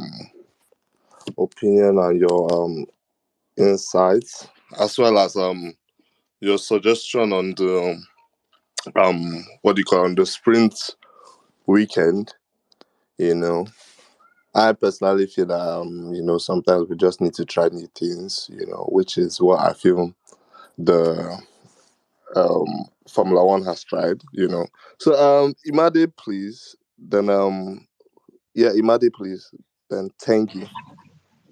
All right. Yeah, I just wanted to like respond to or um, also add to the whole sprint um, weekend discussion. I think, I think it's just human nature to like what's going our way and dislike what's going, what's not going our way. For example, when it seemed last season, when it seemed um, Verstappen and Red Bull was running away with the title after the run of form up to I think Mexico, and then they went to Brazil and. Take it or leave it, the sprint race helped um, Lewis claw back some points. So, personally, if Mercedes and Lewis were in a very prime position to steal vital points today, I don't think Mercedes fans would hate the race week, um, or hate the sprint weekend to be like, oh, fine, this is an opportunity to score more points. They've even increased the amount of points that will be allocated at the end of the sprint weekend. Then, uh, secondly, um, Formula One. I've also been watching Formula One for a very long time. When I was actually in primary school, so when I knew little or not to nothing about the sport, I just basically loved the sport. So, but the sport has basically been, what I'm trying to say is the sport has been in one position. I'm also not of the opinion that it should be turned to entertainment, but some input of some sort to sort of spice up the race weekend is actually needed. Everyone knows, oh, we're just going to do, before it was just one hour, thirty minutes of free practice, one, two, three, quali, then race. It was becoming so monotonous.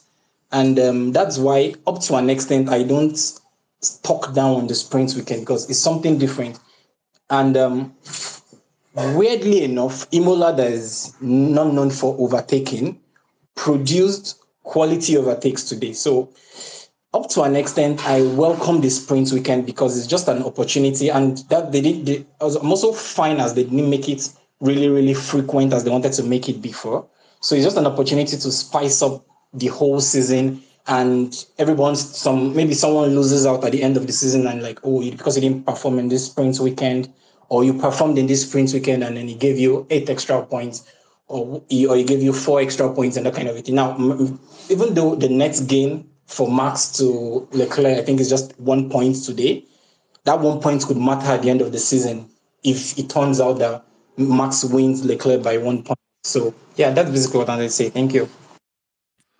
Thank you, uh, Madi. Thank you. Well, um, just to add to what you said, I think, um, you know, um, for every every... action, you know, there's there's always a certain reaction, you know, and you you are bound to get two kinds of reaction, a positive and a negative one, you know. Like um recently, uh, like in as much as is we as or people might look at it as entertainment, you know, um, there's a huge amount of work that goes in for that entertainment, which involves the drivers and all those um, ground personnel, you know, because recently Sergio Perez was um, saying um, if they were they were to have more than twenty, I believe more than twenty-three races. I don't, I was, I'm not sure what he said or the specific number, but he said because um, Stefano Domin- um, Domenicali was saying um, in the possible future there could be up to thirty um, um, Grand Prix, you know, and um, Perez was like, well, he might have to leave the sport because of how tedious and um, um, strenuous it, you know, um, it gets, you know, because you you are always in the simulator, from simulator to press um, events, you know. You can imagine what it is being in Red Bull, being a driver for Red Bull, you know. So, um, yeah, I think there's also the, that's like more of the negative part of it, because there's also that physical and mental stress to it for um, the humans involved, you know.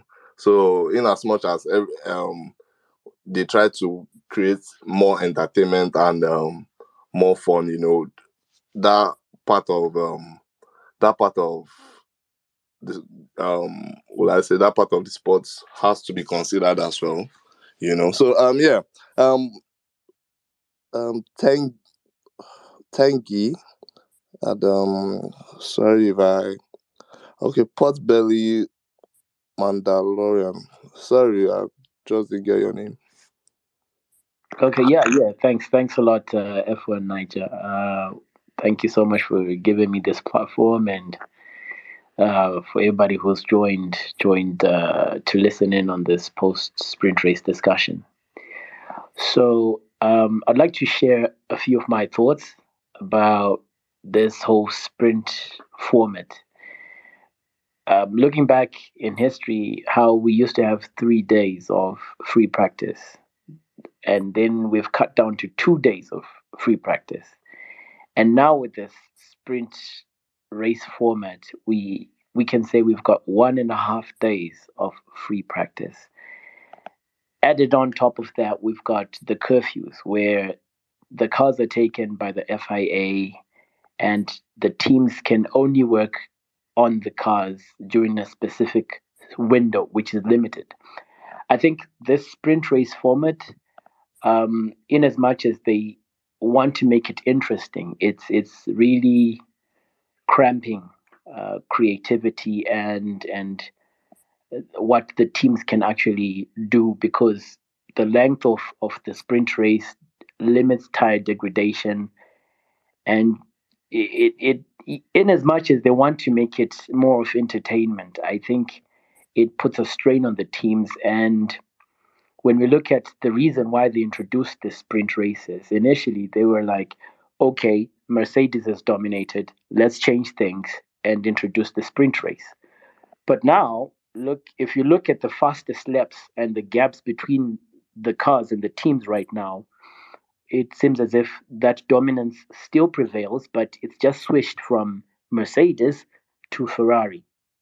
And I don't really think um, F I A really know what exactly uh, or how exactly to resolve this this challenge. But I I would say that if we want to see if the sprint races work, let's not choose a track like Imola. Let's let's go somewhere else where we have more overtaking, introduce more days of, of free practice so that the teams can get to fine-tune the cars, not a situation where we race today, people hardly rest, next thing tomorrow we've got another race, and it kind of makes it pointless. Why are we having two races consecutively, one day after another? So those are my points. Thank you, thank you. Well, um, just to um, add to what you said, yeah, because um, um, um, like you have in in as much as um you have maybe um some drivers that do um will I say complain about the tight schedule, you know, you actually have some drivers that look forward to having the sprints and um, what do you call it, the Grand Prix itself, you know. So um, I think is um, different strokes for for um, everyone, you know. So uh, yeah, that's just um, it. On I don't know if anyone had wanted to add anything before we move on. Okay, so um, so yeah, moving on um to um Aston Martin. You know, Aston Martin um had a very horrible weekend in um Melbourne. You know, lots of um crash, lots of um misjudgments. You know, but um, you know, Seb came into this um. weekend looking much more ready, you know, as compared to um, Melbourne, where, whereby he was making some silly mistakes. But we all know that Aston Martin, since they became Aston Martin, you know, they always they've just been on the back foot, you know, especially at this point whereby they have all the funding and um, the financial backing, you know. It just show, it, it, it just shows it just goes to show that um sometimes um money isn't um everything, you know. Um good management, good structure, and um having well I will I say the right um personnel would um push you forward, you know, because I believe when um, Otmar left, um, they lost some um, engineers as well, you know. So, um, yeah. But um, overall, in the sprint standing, um, finished. They were they, obviously there are no point um, points. So P thirteen and P thirteen Vettel, um, P fifteen Stroll, respectively. So um. I don't know if anyone has anything to add to Aston Martin as a whole. You know, um, also there are rumors that um, Lawrence Stroll is considering selling the team, you know, um, to Audi. You know, I would say as Lawrence Stroll, as, a, as a, for, I've known Lawrence Stroll before he got into F one as a very Um, good businessman, you know, in the fashion industry. Is not, this is one of these worst business decisions he has made, you know, but sometimes you can understand where it's coming from, you know, sometimes fam- family, sometimes emotions and um, family come into play, and then it tends to cost you a lot, you know. So, um, yeah, Imade, please. Uh, yeah, I really don't have much about Aston Martin. Everyone knows they were they are currently behind the grid, and um, but I just wanted to touch on the whole how him selling the team. Personally, I currently I, I think it's bullshit. I don't think he's going to sell that thing because um, he's building. He, he sees this as an investment, obviously, bought it at a racing point, and he's actually building a new wind tunnel and an entire factory from scratch up.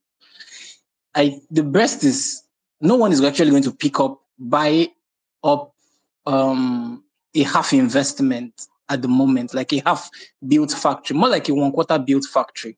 I don't think anyone is want, going to want to do that and continue the build. So if he's actually going to sell it, he should have completed it first, then have some things running before he'll be able to sell it. So personally, I think that story is maybe just cooked up bullshit. I obviously could be wrong, but I honestly don't. The, with the amount of money he has sunk into building the factory and an entire new wind tunnel, so they stopped using the one at, ba- at Brackley, I don't think he's just going to sell it halfway unless he's, well, as you said, maybe emotions just took over him then. Yeah, exactly. That's what I'm going to say. Thank you.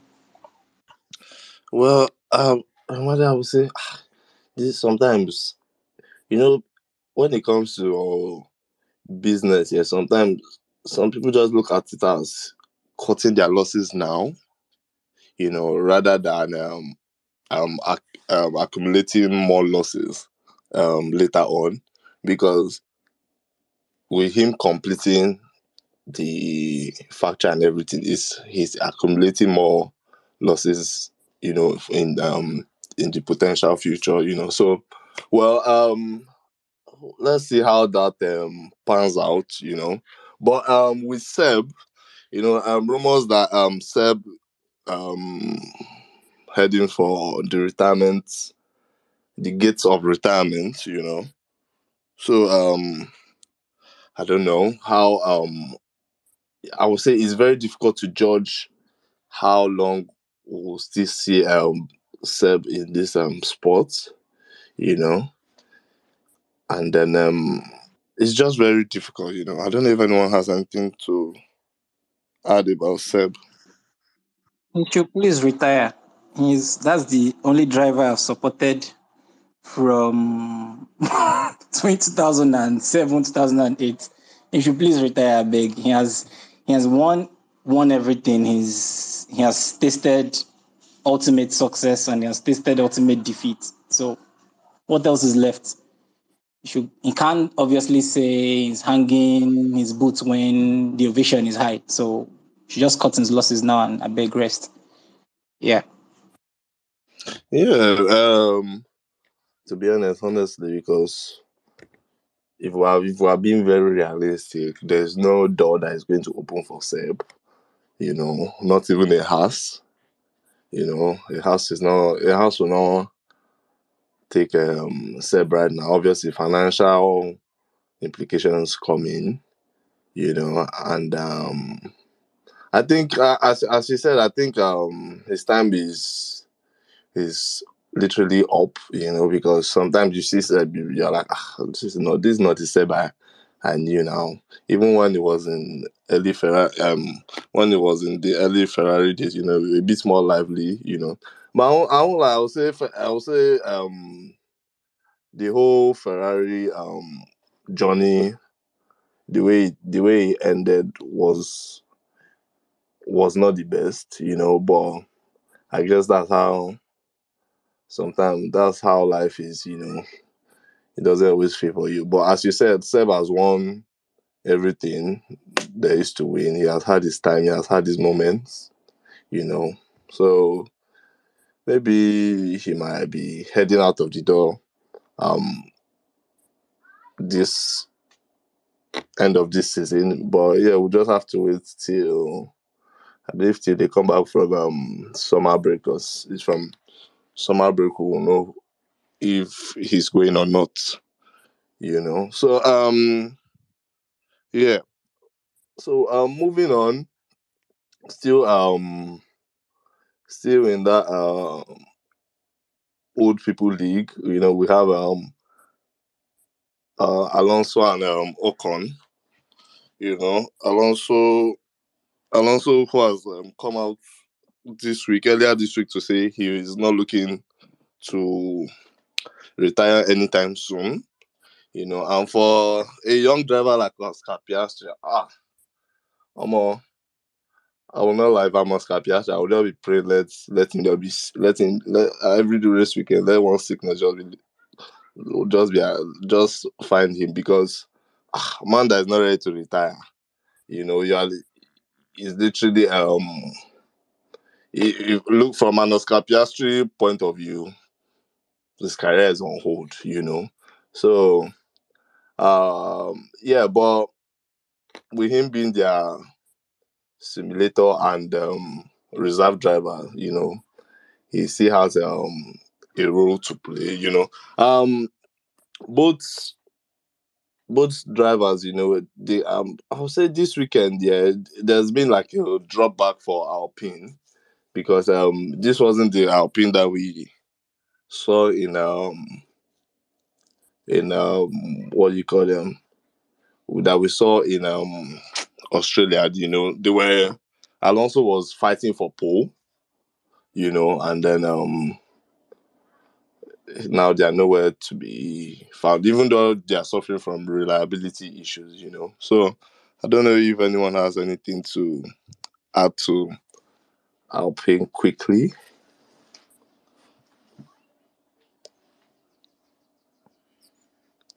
I don't know if anyone has noticed. The, um, most midfield teams, yeah, most of the midfield teams that of last season, you know, the Alpha, the Alpine, Alpha, um, Tuari, you know, they've just been the top midfield teams. They've they've not just performed. Um, they've so like what I mean is that they've struggled with so much reliability um, this um, season. You know. So, um, does anyone have anything to add to um Alpine just before we move on?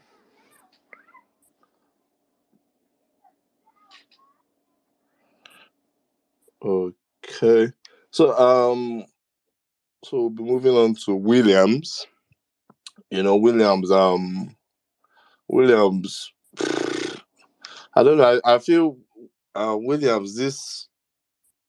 They have an Alex Albon, you know, which is a very good driver, you know, but they are not giving him a good car, you know, to help him, or rather to help them, you know, be in the fight, in the um in contention for um the midfield, you know.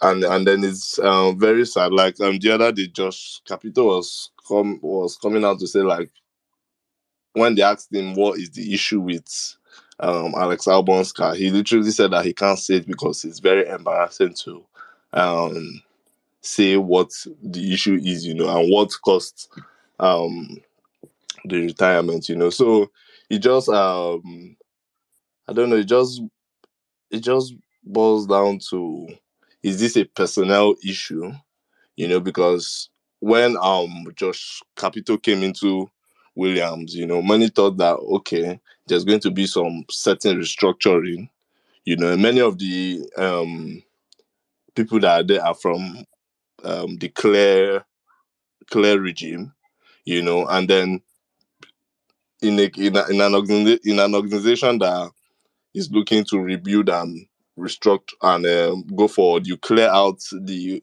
the old ones and then bring in new ones with new ideas and um, new um, way of doing things, you know. So what is really going on at Williams, you know? So um, I don't know if anyone has anything to add um, on Williams.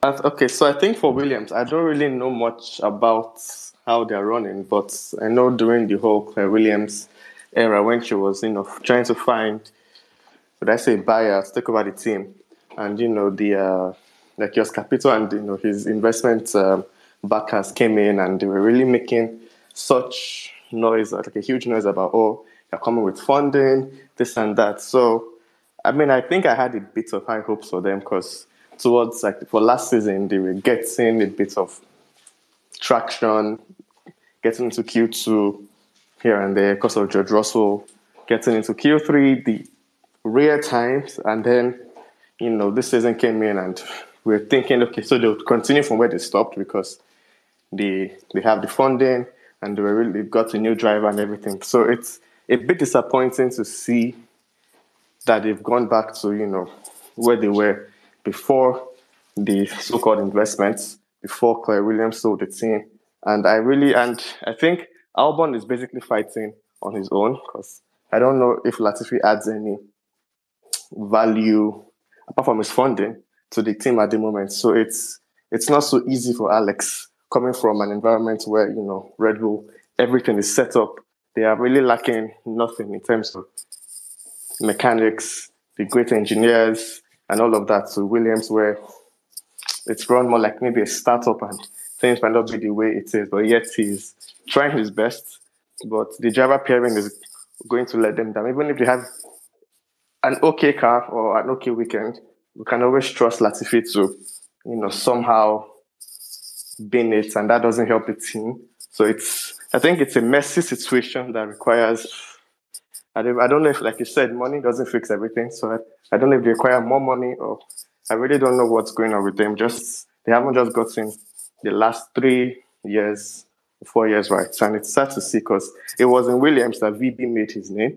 Because if you recall, in twenty sixteen, he was basically the best driver in the midfield. Because when Nico left, who did he look to? I mean, yeah, he had ties with Toto, but like he was the next best thing that wasn't in the big team. So that's how good Williams could be. So it's ju- it's just sad to see that they have fallen to the back of the grid and they have remained there for so long. It's, I mean, even Haas, Haas that we clowned and, you know, made fun of last season. Look at them now. Sure, they have like some partnerships with Ferrari here and there, but still, they said we're focusing on twenty twenty-two. They gave us a good car and their drivers are happy. So I don't know. I really don't know why or how badly Williams is run, but it just seems like they are, they are not run very efficiently. Thank you. Thank you, Bolaji. Well, um, just um, to add uh, to what you said um, quickly, I just believe, um, you know, some, sometimes uh, when you look at the performance on a track, you tend to you tend to just say, okay, it's just like you follow the money, you know, tend to go back and say, okay, what's happening upstairs? Because sometimes, yeah, um, it just boils down to having the right personnel and having the right people in place. You know, if you've had people that if you've had people that have been there for the past fifteen years, they've not made any progress or they're not bringing out anything new, then it's time to clear out and then um, bring fresh faces, you know, that would um, push the team, you know, higher, you know. So um, moving on to uh second to last time, um Alfa Romeo, you know, a a very I'll say I'll say this season, yeah, it's it's it it, it has been I I'll say I'll say the the Lord, or rather there's just this this certain good luck that has followed um Valtteri, you know, because looking into this season, as at um, before Bahrain, you say, okay, Valtteri, you are probably going to be at the back. You know, you you you you would have not expected to um, see Valtteri in Q three, or you know, or probably expect him to struggle in Q two, because you would have said, okay, they might not even have the car. But credit to the um, Alpha team and um, Ferrari as well, because they've been able to um. develop a car that puts them where they want to be, you know, because I'm not sure a team like Alpha wants to be wants to be at the top of the midfield. They want to be somewhere in the midfield, which is um somewhere in the middle, you know, which is um where they currently are now. You know, Valtteri doing a very good job, Guan Yujo doing an excellent um job too for a rookie, you know. And um, is is I would say I would say overall is is is just very impressive to see, you know, that um, Valtteri is is is always is he's getting the T V time. Let me just put it that way. He's still getting the T V time. So you know, so um, I don't know if anyone has anything to add to Alfa Romeo in general, and then we move on. Uh, Valtteri, uh, I, the cars have actually been developed so far, at least we can see it from their performances, but Valtteri should be the team leader, and he keeps getting mugged in the race every time. So I think, personally, I would say he should work on his racecraft, because his obvious qualifying is not an issue for him, but at what age doesn't want to work on his racecraft? So probably he spends a couple of years with them, one, two years, and maybe they keep developing up the midfield, and they'll most likely have to go with another driver. But Valtteri is going to continually get mugged in the race, and let's just hope they get some, they get quality points at the end of it all. Well, um, I'll say Valtteri's racecraft is his um, weakness. You know, because, you know, Valtteri, we, we all know Valtteri is a quick um, driver, but when it comes to um, the Grand Prix on Sundays, you know, when you when when you're expecting to perform, then there's um, nowhere to be found, you know. But yeah, hopefully, um, I would say, well, we could say, um, over the years it has been pressure, you know, pressure of the self of um being with a world champion, you know, but with him um coming into a new team, a new environment, you know, he seems to be um well, I say he seems to be settling in very well, you know, and has settled in um quickly, you know. So if he can just work on um his race pace, um sorry, his um racecraft, you know, and and then um also with the few um reliability issues that Alpha are having, because I believe they're having a little bit of problem with reliability. So if they're able to um solve that, then um they should be very good for the midfield. So um our last team, um Haas, you know, um I know earlier we spoke about um Mick, you know, and um um his um, performance, you know, um, even though um, uh, there were no points awarded, he finished um, P ten, you know, um, finished P ten in the sprint race, you know, um, just um, behind him was um, George Russell, you know. So I would say um, a very uh, well, I won't say I won't say it's a very, it's a very um good result, because he could um, achieve more, you know. We'll see what the car is capable of um, um, achieving, you know. But um, K Mag um, overall, you know, um, fantastic driver, putting in the work, putting in the effort, you know, and then it's paying off, you know. I think um, Haas, Haas have um, really, the Ma- the Mazepin money really came in um, handy for them, you know. So I also look forward to how they will handle um, the issue later on, you know, because I know that I know it's not just going to end um, with um, all this back and forth um, talk. You know, it's definitely going to end up in court. So I look forward to how the issue will end. You know, I don't know if anyone has anything to say quickly about Haas, and then we just round up. Okay, I don't know if it's particularly about Haas, but it's really about the three teams we looked at right now and how they yeah. have run. Yeah, so I just wanted to ask, or rather throw it to the room, like the Haas, Haas Alfa Romeo, like they have looked at themselves, they know they don't have the resources, and they have, you know, formed a strategic partnership with a very big team.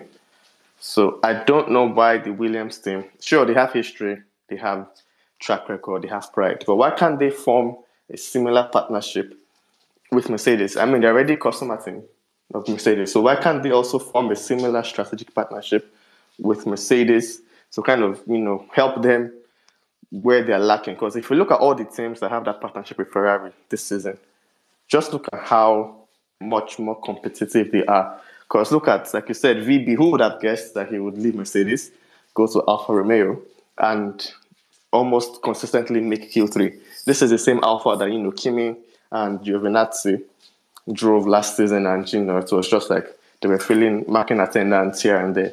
And now they have a car that can, on a good day, consistently get them to Q three. So I really don't, like, I, I, I want to know, maybe there's a reason why, but why can't Williams really make or form like that same partnership with, it doesn't have to be Mercedes, but like a top three team to kind of help them where they are lacking? Well, um, just just um, from my own point of view, I would say Mercedes here. Yeah. Mercedes are an engine supplier, but is one thing to um, what I say is one thing to supply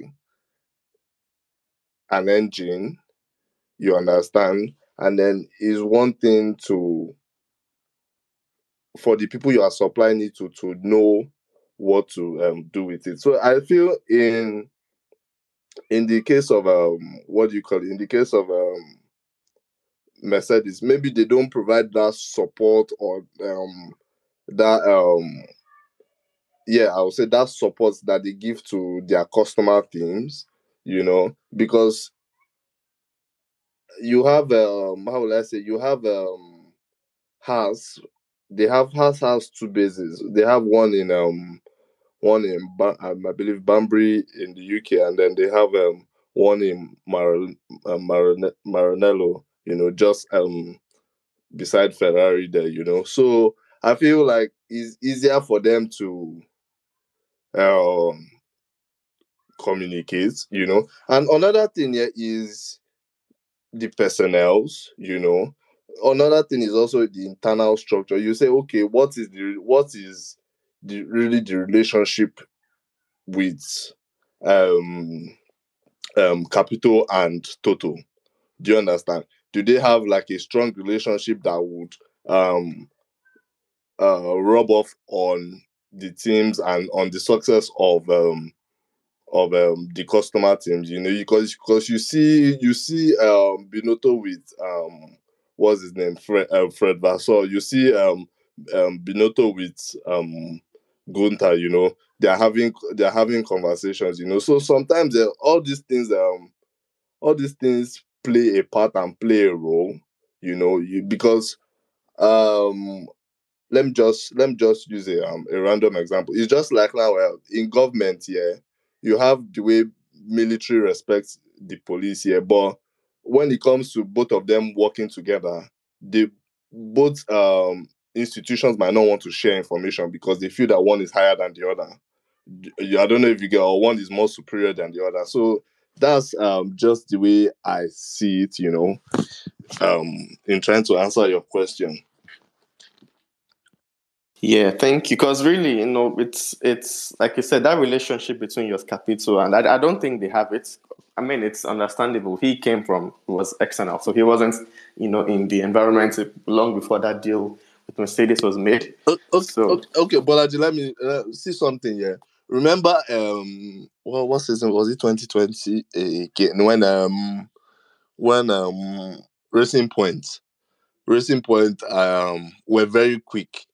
You know, Racing Point were bossing the. I think it was twenty twenty when they were bossing the midfield, and then yeah, with the pink Mercedes. Yeah, with the pink Mercedes. You know, the, you could you could you could see that there was a strong relationship with Otmar and Toto there. You know, they've like they've been working together, you know, to, and that was how they were able to achieve um, Dakar. So sometimes, uh, apart from the engineering side of things, yeah, there's also the, will I say the, let me use the H R aspect of things. You know, how you, you how you interact with, um, um, with with with the people you work with, you know, because. Sometimes, so some people just go in and then some the arm might just go and be there to sign contract and then finish. You know, they sell them the engine. Williams don't know what to do with the engine, or they are just trying to figure out when what does this do, what does that do. You know, compared to the, uh, and then you don't have proper knowledge or expertise from the person, or rather from the people that have built the engine. You know, so sometimes all this um there's that human um interaction to um, succeeding in every organization. You know, it's not just to be, well, I say it's not just to be smart, you know, it's like product management. I mean, um, um, how do they sp- um, speak the English, you know? You you interact with engineers, engineers interact with clients, cli- um, that's where the product uh, manager comes in, you know? So sometimes it's, it's, it's the management aspects. If you're able to manage something properly, then you tend to see progress and results, you know. So yeah, so I think that's just um it. And then it, like Alpine now, Alpine don't have a customer um this thing again, you know. You like when um Renault, Renault and um what do you call that Red Bull, you know, you could you could see how they were working together, you know, with um. What's the, what's the name of that engineer again? Is this Cyril? Yes, yeah, Cyril, you know. So there was, is that, it, there, there has to be that relationship, you know, for the engineering and the let me put the brain, the brainy part of things to work. You know, there has to be that um, um, human interaction and human relationship. You know, so that's that's just the way um I see things. You know, so yeah. Thank you, because really, it's just really sad to see, you know, the decline from the Williams team. It seemed that, you know, with so much history and so many yeah. great but wins. I, I'm I'm I'm not I'm not gonna lie, I, I, for some reason um I was shocked that um when this Darlington um so? Capital came in, they didn't rename, they didn't rebrand the team, because it's just like, well, before, when you hear of Williams, yeah, is okay, is is is a big name, you know. But now when you hear of Williams, yeah, okay, they're back of the grid. Well, you like, there's nothing to expect from um from them, you know.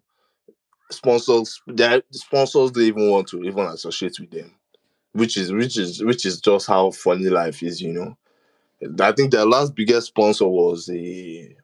I think it was Rexona. Yeah, yeah, it has that um, deodorant, you see. Yeah. So, so it's, it's, so sometimes, yeah, it's just um, I would say, uh, you see, yeah, let me. It's not even that sponsors they even want to associate with them. Do they even have a good marketing team? You, you, you understand? Because at the same time, you see, um, you see, you like you see a team like um, before before McLaren was McLaren was not where they are today. You know, in terms of sponsor, McLaren, well, they've been looking for sponsors, you know.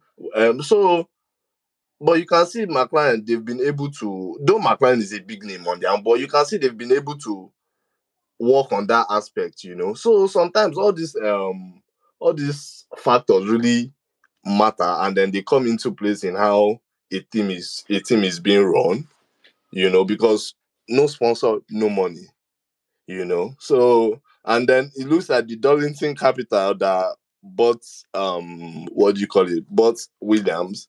They bought it in the sense that they were looking for potential investment or profits coming soon, you know, because I don't think they are ready to invest as much as them they want to invest, you know. So I don't. I, it's, it's for um, what do you call it? For Williams, it's just um, it's just um, a tough situation, you know. So I just hope um it, it, it works out there it works out well for them, you know, later on. Exactly, this is exactly how I feel, because it, it really doesn't make sense how far they've declined. And like you said, McLaren was a good example. I remember when their car was just the orange, you know, zero sponsors, just like there was no logo on the car. And yeah. Now look at them. They have Google sponsorship. They have Akinetics. Like they, yeah. They've done so well, and they've recruited well too. They brought in Andrea Seidel, and you know he has turned things around. So okay.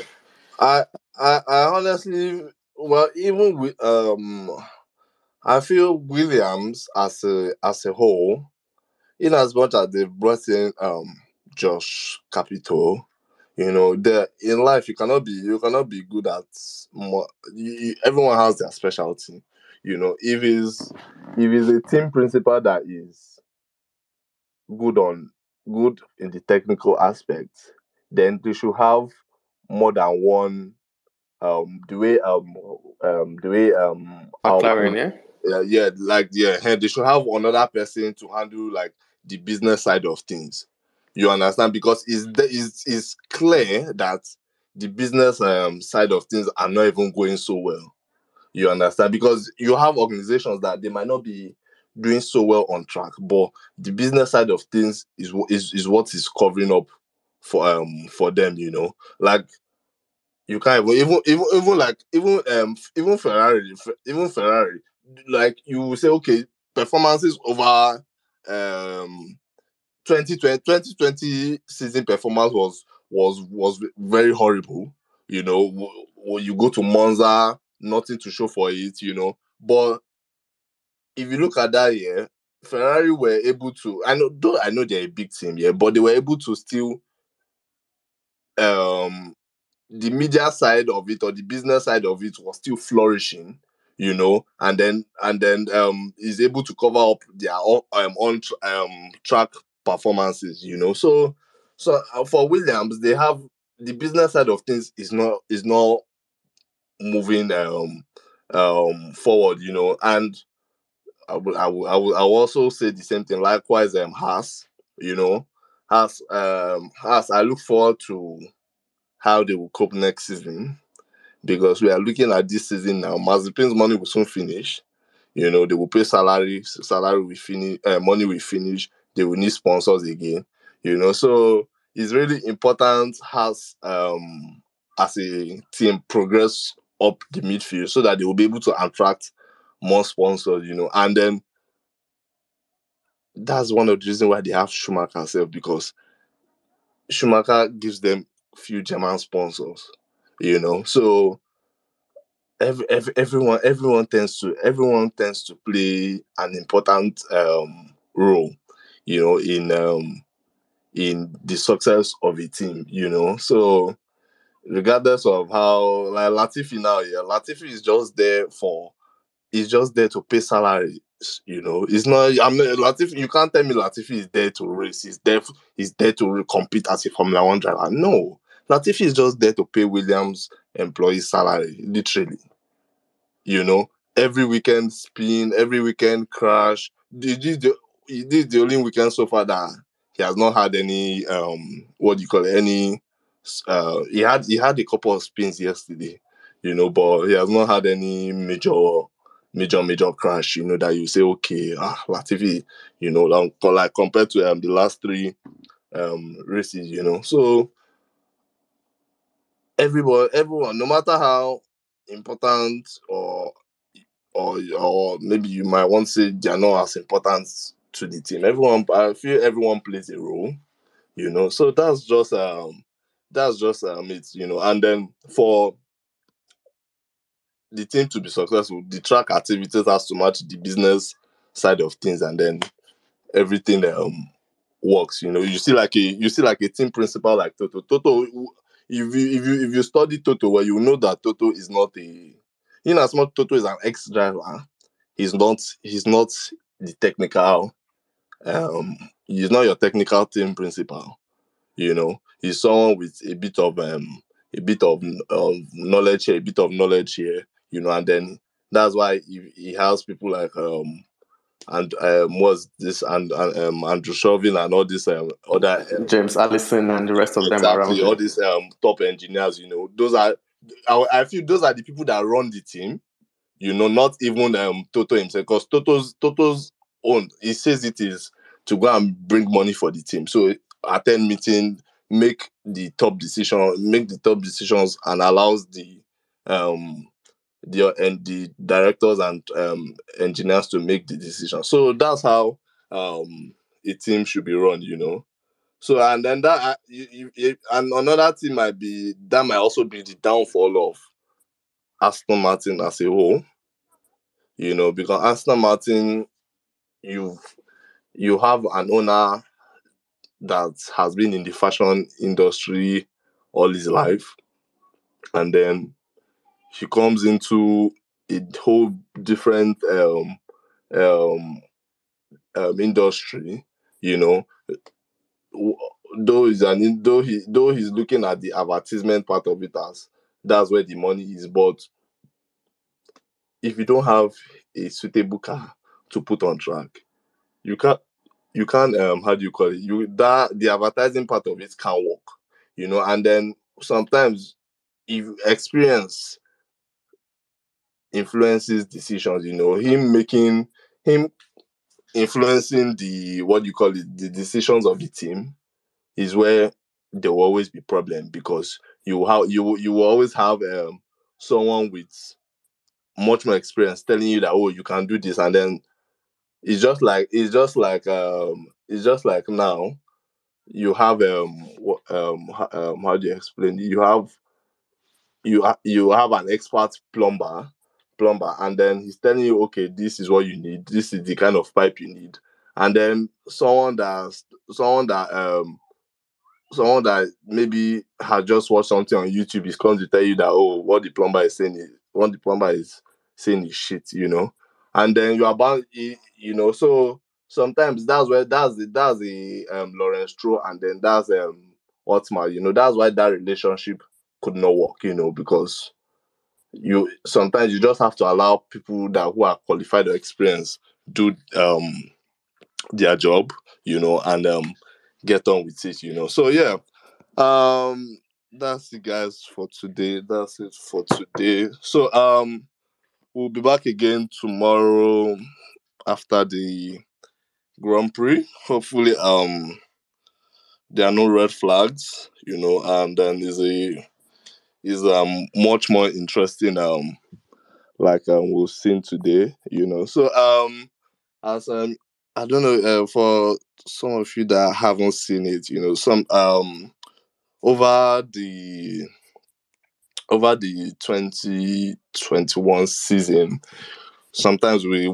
will get requests of um, wanting to listen to the space again, you know. So what we did was um, we decided that we'll um, be uploading it on um, all major platforms, you know. So, um, yeah, so that everyone can always go back and listen or reference to it if you um, wish to, you know. So it's um, available on all major platforms, you know. So thank you guys for your inputs and um, your suggestions, because it was this was actually it was it was from someone asking, and then we came up with the idea, you know. So things like that are very um well I say sometimes when you say something, you don't know how it tends to um um um help or impact, you know. So um guys, thank you for things like that. I would say um oh he's not here he's not here um It's not here, but it was originally Yemi's um,